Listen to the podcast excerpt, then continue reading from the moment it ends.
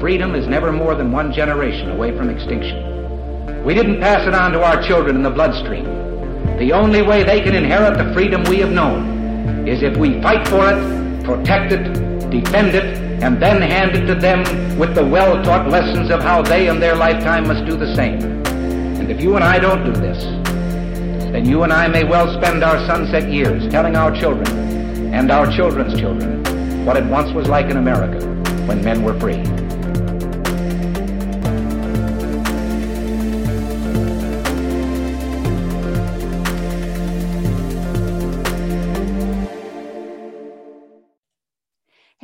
Everybody. Welcome to episode number 263 of Gun Freedom Radio, where we engage, we educate, and we inform.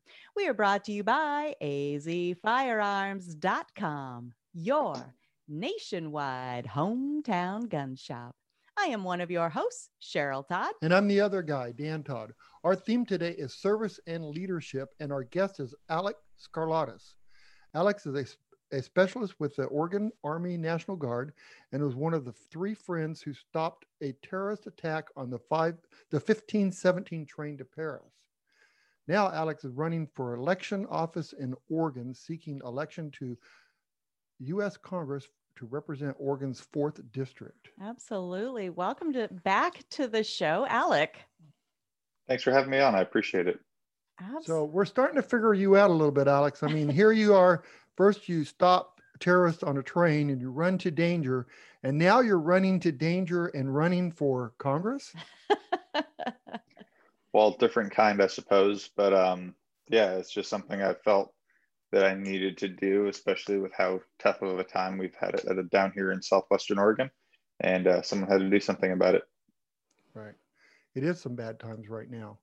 All over the nation um, and of course when when we get to hear about oregon right now it's not about what a a beautiful state it is it's all kinds of craziness and and unrest and we have seen uh, months and months of riots all across the country but specifically there's ongoing riots uh, riots in portland. Can you kind of bring us up to speed on that situation and and what has gone well you know as far as you know the leaders that are in place now what have they done well and what what maybe could uh, be done better in the future? Well not much has gone well frankly uh, between ted wheeler and kate brown. Neither of them have any motivation or reason to stop the rioting. I mean it's a it is a portion of their voter base so they don't want to make them angry. And um, president trump of course tried to send in federal BORTAC units to try to stop it as well. Um, but that only lasted for, I think, a week or two. And now they're trying to federally deputize the uh, Oregon State Police and I, I, think even Portland Police Bureau, but I'm not sure. And uh, it just seems like that if you don't actually hold people in jail and just re- release them onto the street the next day or later the same day, then obviously the riots are going to continue because you're not holding any of the people that are starting them. Absolutely. So they're doing this just so they'll win another election. I mean, they think that just let them do what they want to do so they'll keep their votes.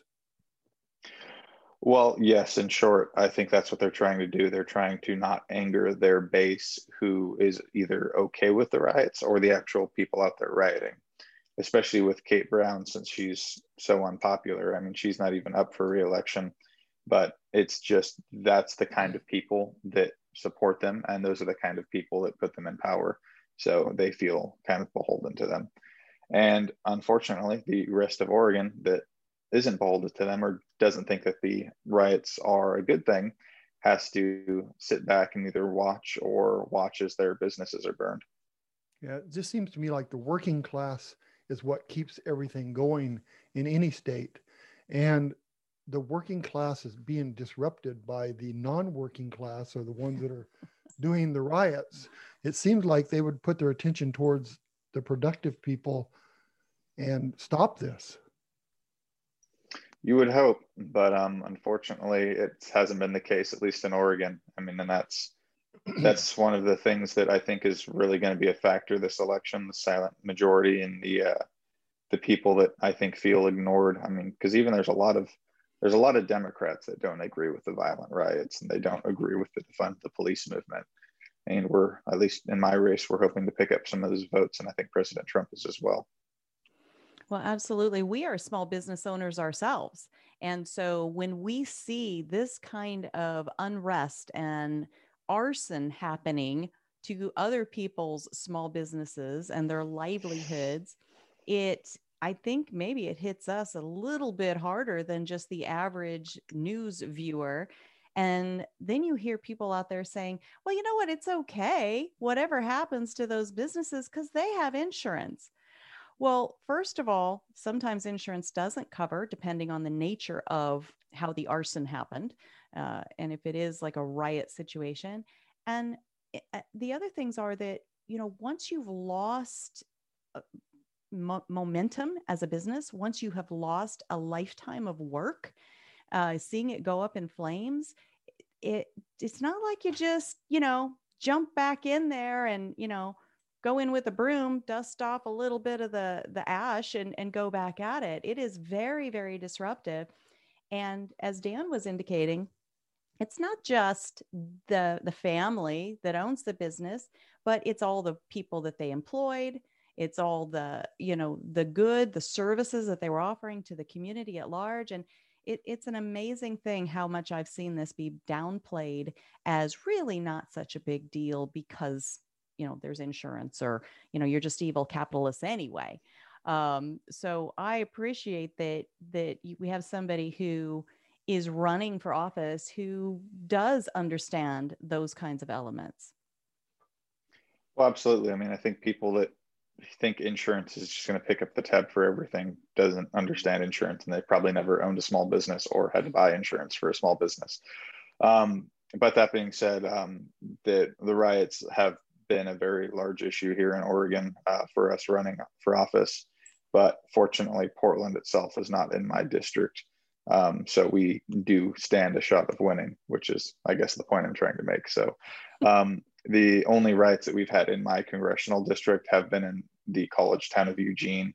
And I mean, it's just even there where the riots have only been sporadic for maybe a month or so. Um, it's it's tough to watch. I mean, you've got small businesses that were already struggling due to the coronavirus, then get all their windows smashed out, and then it takes a day or two to replace the windows. And even if insurance covers that, that's still a lost business and lost revenue for them and it's uh it's tough to watch under the current climate where they're okay with it and yet they'll arrest people for not wearing masks. Oh tell me. I mean you could just take off right there and and give it another 15 or 20 minutes because um you know when you've had this area that's been disrupted and when if all it is is windows being smashed does the average you know citizen mom with a couple of kids, does she feel like, yeah, I'm just going to go trot down there, you know, down that street with my toddlers and go shopping in that district? No, it it puts a fear in people that they don't want to now, you know, spend time in that area and and shop at those places.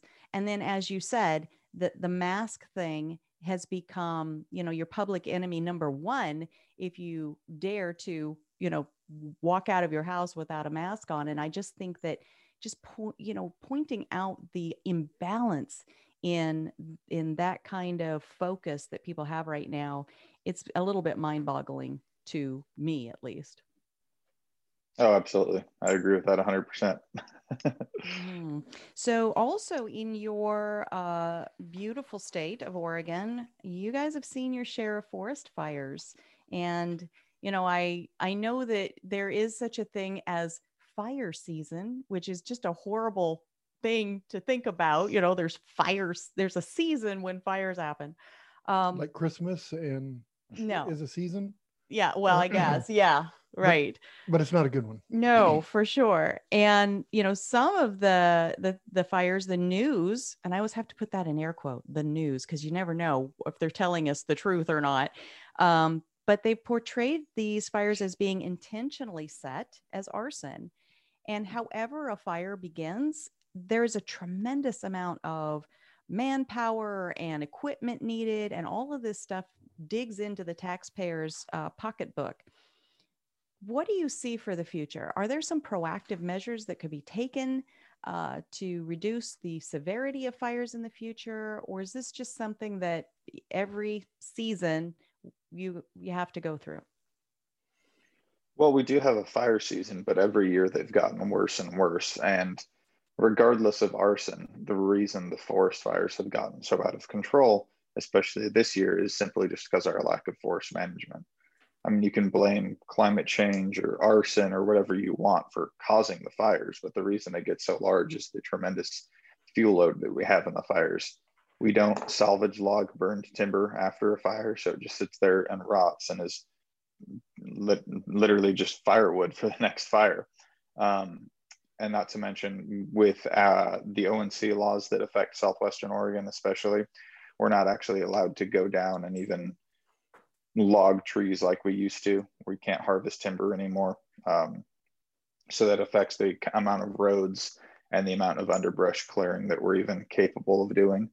Um, not to mention, there's also not nearly as much funding for that kind of uh, action anymore. So as a result, we have these, you know, huge sections of unmanaged forest that when they burn, they burn incredibly hot. And if they burn over an area that had burned a few years previously, it's 10 times worse. Mm. And it makes no sense to me because our forest policy, whether or not you think we should be logging, we should at least be managing the forest to prevent forest fires because even environmentalists, I can't see saying that forest fires are a good thing. I mean, they're not, they're terrible for the environment.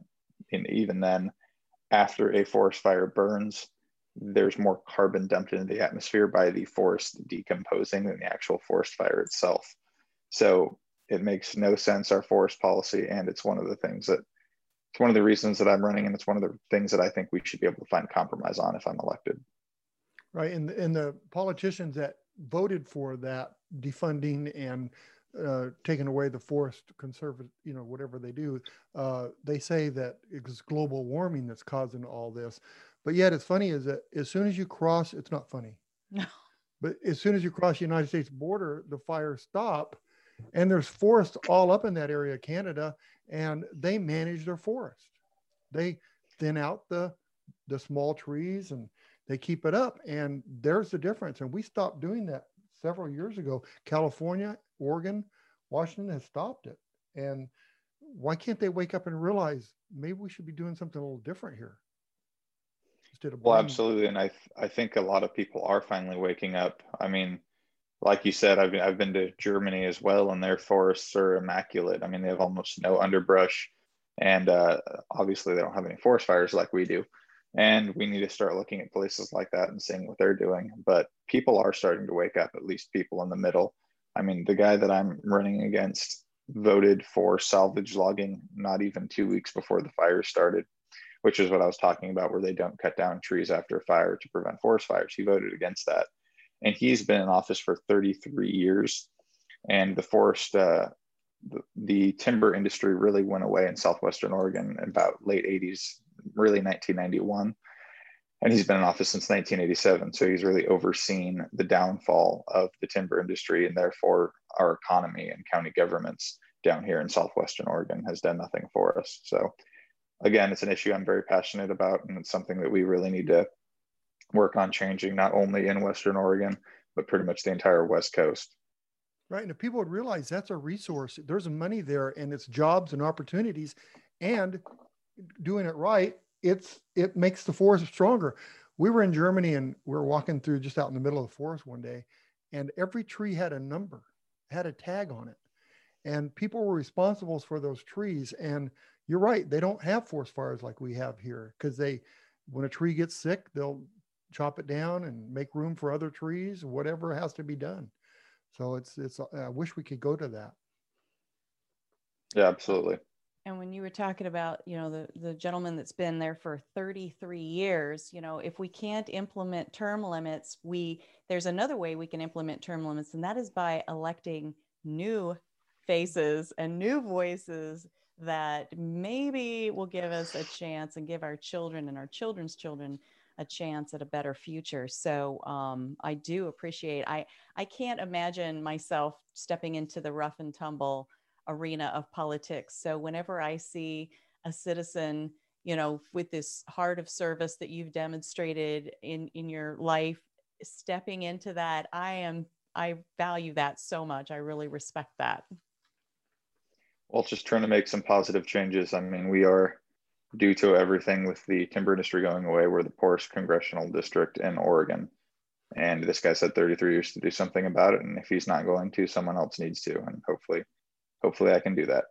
Well, what does the voters in Oregon have to lose? They know that what they're doing, they're losing at. Why don't they try something new and see what happens, right?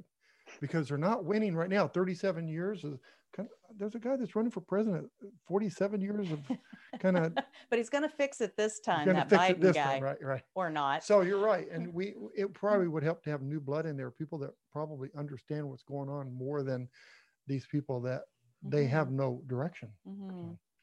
Uh, well, the next topic I want to talk to you about is, uh, you know, actually part of the name of our show, Gun Freedom Radio. I want to talk to you about, you know, the whole uh, Second Amendment issue, which is our rights. It's about our rights, but everybody wants to really make it only about the tool, the gun itself. And uh, I think that's a distinction that is is worth thinking about and and talking about. And so personally, when I look at different candidates and, and their campaigns across the entire nation, it's fairly alarming to me how many people are blatantly promising that the constitutional oath that they take to protect and preserve and defend the Constitution, which, by the way, there's only one, and it's a, not a political document. And whether you ascribe to the left or to the right, everybody that's elected takes an oath to protect the exact same words, the exact same document. It's alarming to me how many people are in their campaigns promising that they're not going to take their oath seriously. And then there's other people that are sneaky about it and they're like not really talking about their gun stance. We got a guy here in Arizona like that, Mark Kelly, and he's really downplayed how he is, uh, how really going to treat our Second Amendment if he's elected. And it really uh, it, it boggles my mind and it is alarming to me. So how do you see things playing out with the election knowing these things knowing how our second amendment has been kicked around like a political football and then you add in in this year in 2020 5 million at least brand new first time gun owners who some of them are going to vote, some of them are not. How do you see all of that converging and impacting this particular election? Well, um, like you mentioned, there's a lot of uh, brand new gun owners, but also in a district like mine, my district is actually larger than the state of Connecticut. Um, so it's very rural. There's a lot of rural Democrats, even. So a lot of them are gun owners. And particularly this year, and especially in my congressional district, you don't see Democrats talking about guns a whole lot. And there's a reason for that, and that's those 5 million new gun owners that you're talking about, and the fact that Democrats are not only okay with the riots, but they also want to defund the police while at the same time taking away your guns. Mm. It doesn't take a political science major to realize that that might be a recipe to, for disaster for Democrat politicians. Because even the average person can see that if you want to defund the police and take away my guns, but you're okay with these riots, then who's going to protect me?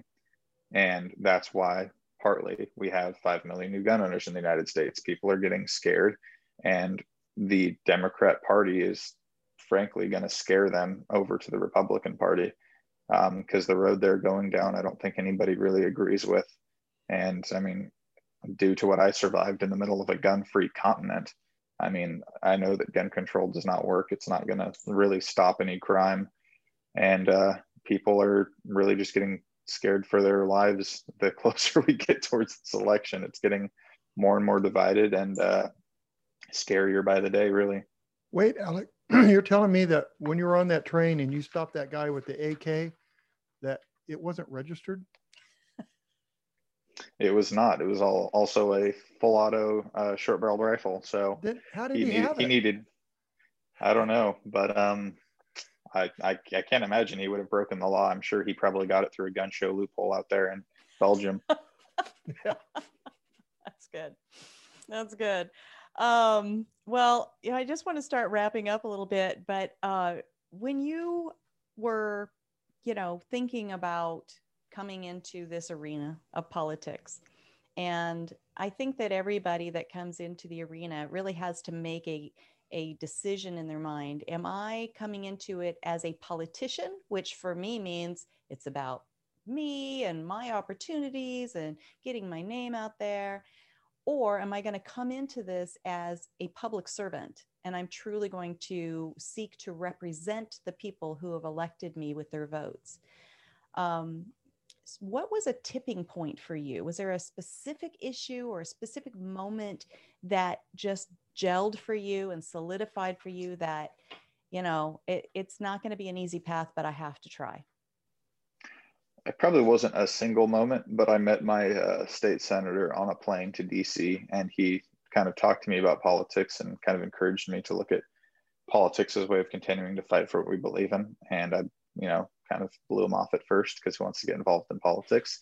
And um, to his credit, he followed up and kept educating me on the issues. And the more I learned, the angrier I got, in particular with forest management obviously the second amendment is a very big deal to me personally but the forest management and the economic issues um, that it causes down here in, in, oregon's fourth congressional district are really why i'm running. I really just want to turn around the economy of oregon's fourth congressional district.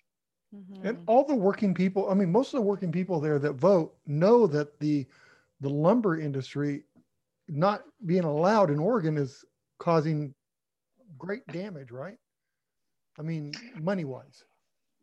Um, I wouldn't necessarily say most. Um, I mean, there are people that, of course, believe that, but I think most people, even the politically uneducated, think that we need to at least manage our forests to prevent forest fires. And that's kind of been the headline over the summer with all the fires. When it comes down to an economic issue, some people really aren't as educated or don't really know what the effects would be but due to the O&C laws that govern timber in Western Oregon, um, they're very unique and they actually tie the amount of money that comes into county government directly to how many trees are harvested in the forest. Mm-hmm. So the problem with that, of course, is that when you do away with the timber industry, you also do away with the budget of county government because the federal government owns so much land out here, and um, that's really a huge part of the problem. I mean, we could adjust, we could you know, try to get into some other industry. We could cut the trees down and plant grapes or put cattle there, and the economy would recover. But there's no loophole or way around it for county government because it's set in the law. If you don't change the law, you can't, county government can't function and can't get the funds that they need. Well, I look at uh, the the conversa- uh, cons- conservation, conservation for forests is the same as for hunters. I mean, if you don't hunt the, the animals, then they become overpopulated and they starve. And I know there's some people that don't believe that, but it's true that you have to thin the herd, mm-hmm. right? And so it's the same with the forest. You have to thin it. So how much uh, do you guys have a lot of hunting in your in your area there? Oh, absolutely. We've got Roosevelt elk, uh, black bear, I think muley deer, and uh, that's probably the, the most common anyway. And so hunting we know is conservation because you know a lot of the money for for conservation comes from people who are buying the gear to hunt and uh, buying the uh, the licenses to and hunt. And so yeah, absolutely. So um, anyway, I am so appreciative that we have somebody who is running, even though we're Arizona. I truly believe that what happens in one state, we are all Americans, we are all connected and it does impact other states. And so uh, the things that you're talking about, you know, the Second Amendment absolutely affects everybody. The the direction that we go with that, that's going to impact every single person uh, in our nation. The forestry, of course, that impacts because you know it is our air quality. You know that smoke. We saw how some of those fires were so big. I think it was the ones in California actually, we were seeing the smoke travel all the way to Florida with the uh, the um, satellite imaging, And, you know, these are things that we need people that really understand. And so, Alek, I appreciate that you stepped in, you have stepped into that arena. And I also, one final note, I appreciate that your campaign, at least the pieces that I've seen, have been very positive. Instead of necessarily bashing your opponent, you're saying, these are the strengths that I bring to the table. These are the ideas I bring to the table. And I, I think that that is such a positive message uh, all by itself. Um, was there, is that just, does that just come from who you are? Or why did you decide to go with that positive messaging? Well, we are running some negative ads. Don't get me wrong. I mean, you can't. If the incumbent was doing a good job, I wouldn't be running for office. You know what I mean? Um, yeah.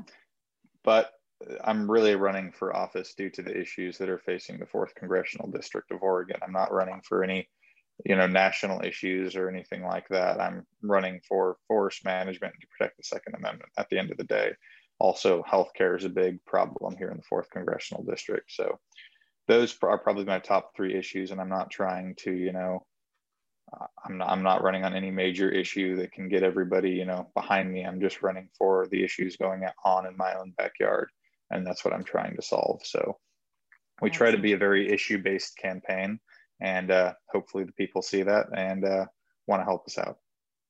Well, that's fantastic, and you do have to know how to land a punch every once in a while. So you know, a, a negative campaign. Well, it's not too hard. Here and there is.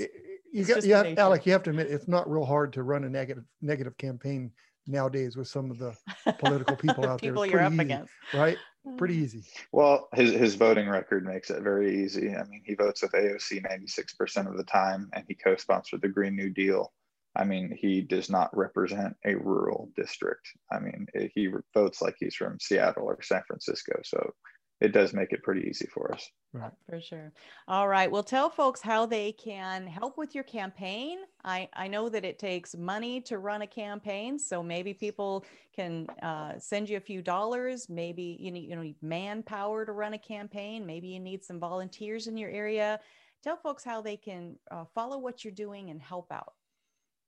Absolutely. Money and volunteers are two things you can't get enough of that in time, I suppose. But um, if you'd like to help out, you can check out alekfororegon.com. That's A L E K F O R Oregon.com. Or you can find us on Facebook. The campaign has a Facebook page. You can shoot us a message, shoot us an email, uh, give us a call, and uh, we'll uh, reach back out and figure something out what we can do. But thank you so much. Fantastic. Thank Thanks so much for what you're doing. Wishing you all the best, praying for your campaign, and uh, we'll talk soon. Bye bye. Thank you. Thank you. Bye bye, Alek. All right. I just wonder how the people can continue voting the way they vote. They said 37 years with that guy. And each, you know, what, every four years they have to reelect, right? Mm-hmm. So how many elections? That's that's quite a few elections, and the they started. You know, there's been a decrease in quality of life of all those years. Now they can blame it on the they can blame it on the environment, mm-hmm. right? Mm-hmm. It's and and just like they can blame it on the gun. It's mm-hmm. the easy way mm-hmm. to defend all the things they're doing wrong. Right. I think so much of it is um, kind of habit, right? So think about somebody who, um, let's say they they haven't eaten well in their life. They're they don't have great uh, exercising habits, whatever and then you know their their health is just slowly deteriorating right? Well it's hard to make like a huge adjustment because you're used to doing what you're doing. Right. And then you've had a year like 2020 that kind of shakes things up kind of shakes things up big time shakes things up. And i think it's causing a lot of people to want to you know kind of hit a reset button somewhere in a lot of areas of their life. And I can't help but believe it's going to um, impact it at the voting booth as well. Right. And maybe people, instead of just saying, well, I've always voted Democrat or I've always voted whatever, um, and that's just what our family does, they might actually be looking at, holy crud, how did we get here? Well, I've always ate five brownies before I woke up in the morning. Before you woke Oh, up? when Are I you woke up. When I, when I woke up. So I know, and I guess you know, a lot of people in the past have thought, well, I know this is what we have, but it could get worse if we got somebody else. yeah. So we'll just keep what we have. We we know what he's capable of. Mm. And that's a terrible way to be. And I hope that people wake up and all these new gun owners and the if you listen on the news, the real news and understand that this is not because of the environment. This is because or what do they call it? Uh, the uh, Global warming. global warming. It's not because of global warming. if it was because of global warming, then parts of Canada would be getting the same effect. It doesn't stop at the border. Mhm, When if you just realize that fires on this side of the border, mhm, no fires on the other side of the border, mhm. has to tell you something. It should, but you know, the the news, I always have to use air quotes.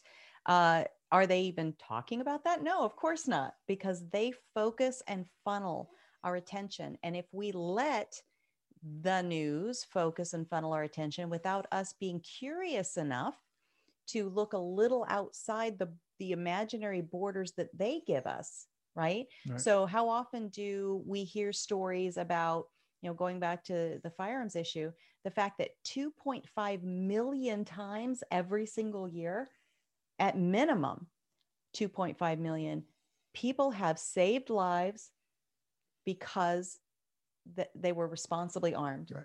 right?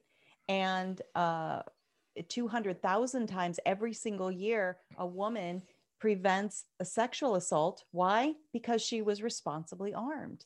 And so we don't hear those stories. No, what we hear So- is that the Chicago's had the worst firearm related deaths ever Right. this year. And so what we're focused and funneled to hear is that, you know, guns were used to kill people. Bad. Therefore, guns are bad. People that own guns are bad. But they don't talk about states like Arizona or or Texas, other states where they allow you to carry a firearm and there's less crime. They don't they don't want to talk about that. And even that, and I'm, I'm going to jump on the word allow and Allow. drill down a little bit because that's one of the misnomers that that just kind of you know we become comfortable saying it. The bill of rights which is part of our constitution is the firewall.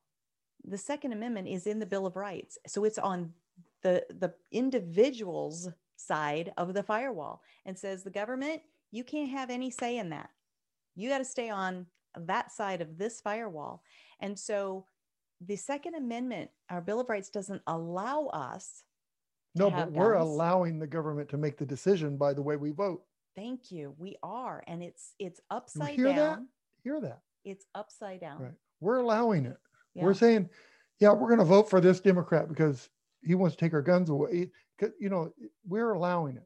And it's not just democrats No. there are plenty Oh. of republicans out there who I can name at least one. are not um, taking their oath No, there are. for the constitution seriously And there's some true Democrat gun owners too. Yeah. That absolutely it is a Don't wanna leave- non-political issue they don't want to leave their party. They don't want to leave their party because it's the party they've been with all their life, right but they're afraid to to fight with them about the gun issues. right But there are Democrats that own guns. This is true. But if you have a a candidate, I don't care what letter they wear on their chest, if they are if they have a history especially of not taking their oath seriously and not protecting the second amendment, how have they earned your vote?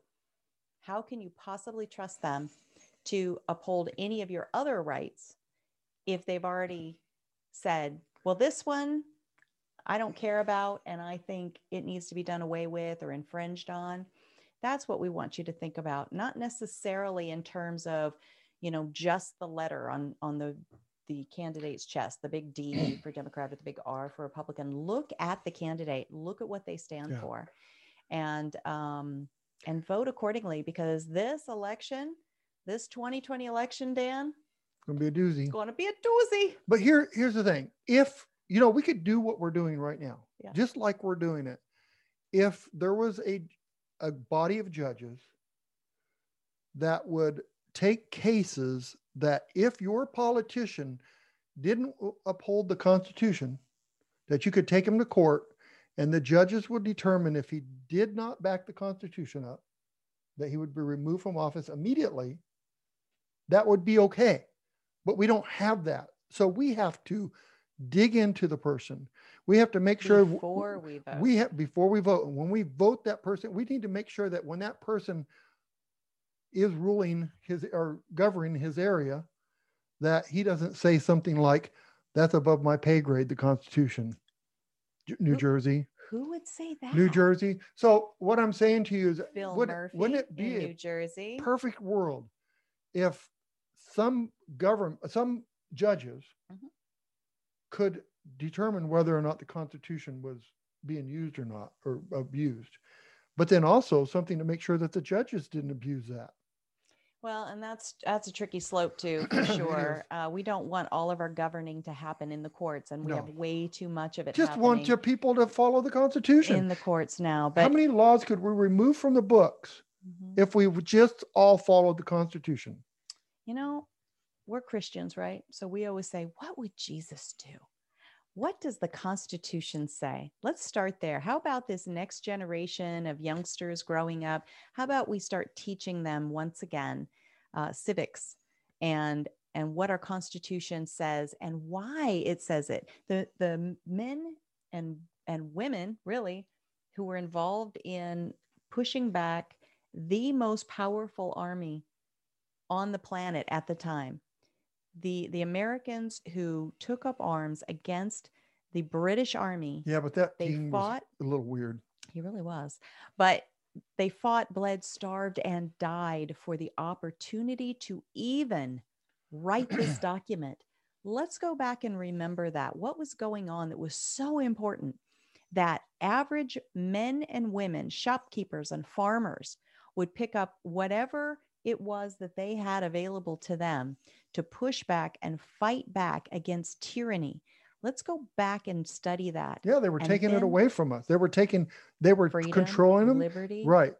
And so then we know why it was written.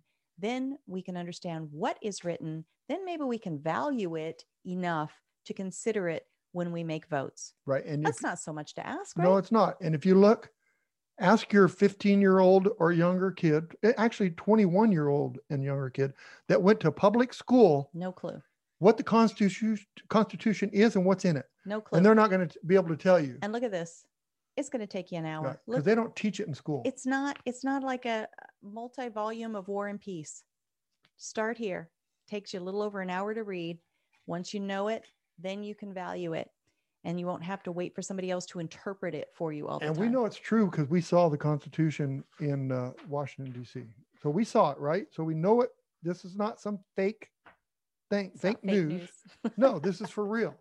all this- right So we got to wrap up dan We what are we going to do we're gonna we're gonna pray. well, First, we're gonna thank our guests. we are absolutely Alek Skarlatos thank you for all you do thank you for all you have done already uh, thank you to our awesome listeners for tolerating us. for where for where you um whether you are watching us on YouTube on Gunstreamer or on the smartphone app called The OpsLens, smartphone. the smartphone, uh, or whether you're listening to us as an audio only piece on our website where you go gunfreedomradio.com, click the on demand tab and binge listen to your heart's content, darling. that how I sound when I say it? Um, or if you want to uh, see our guests, you can click the guest tab. You can see every single guest we've ever had on their photos, their bios, links to the work that they've done. Um, it's a wonderful resource of subject matter experts, and you will learn a ton. And we don't hate it when you spend time there. So uh, until next time, folks, please holy cow, if ever our nation needed prayer, it is yesterday, Yes. right? yes. It, it's now. So please, please, please pray for our nation. Pray for our leaders, our representatives, the people that are placed by our votes in a position of authority and responsibility. And um, I think we should pray for Alek. Hope, hopefully, yeah, you know, he's he's sure. got good intentions and pray and help him and help guide him to become a great representative for the state of Oregon. Absolutely. And uh, so we do. We pray for uh, all of our leaders, even the ones we don't like, huh, Dan? Well, we say we do, don't we? Yeah, but I actually do. I know you do. Especially Well, I no, but I but I do. ones I, you know, I pray, especially for the ones you don't like. You've heard this. I I do pray for our leaders. I don't pay for our rulers. I just won't. All right. Well, I'll do it for you. But rulers. yes. How about the yardsticks? Oh, All that's right. different subject, right? yes. So, um, How's Nancy doing anyway? I haven't heard from her in a couple hours. She's still wearing a mask? Nancy Pelosi. Well, I guess that's her name. Yeah, that's her. She probably got her hair did recently, but wouldn't who help. knows? Anyway, we got to get out of here. Um, until next time, be good to each other. Have a great week. And God bless.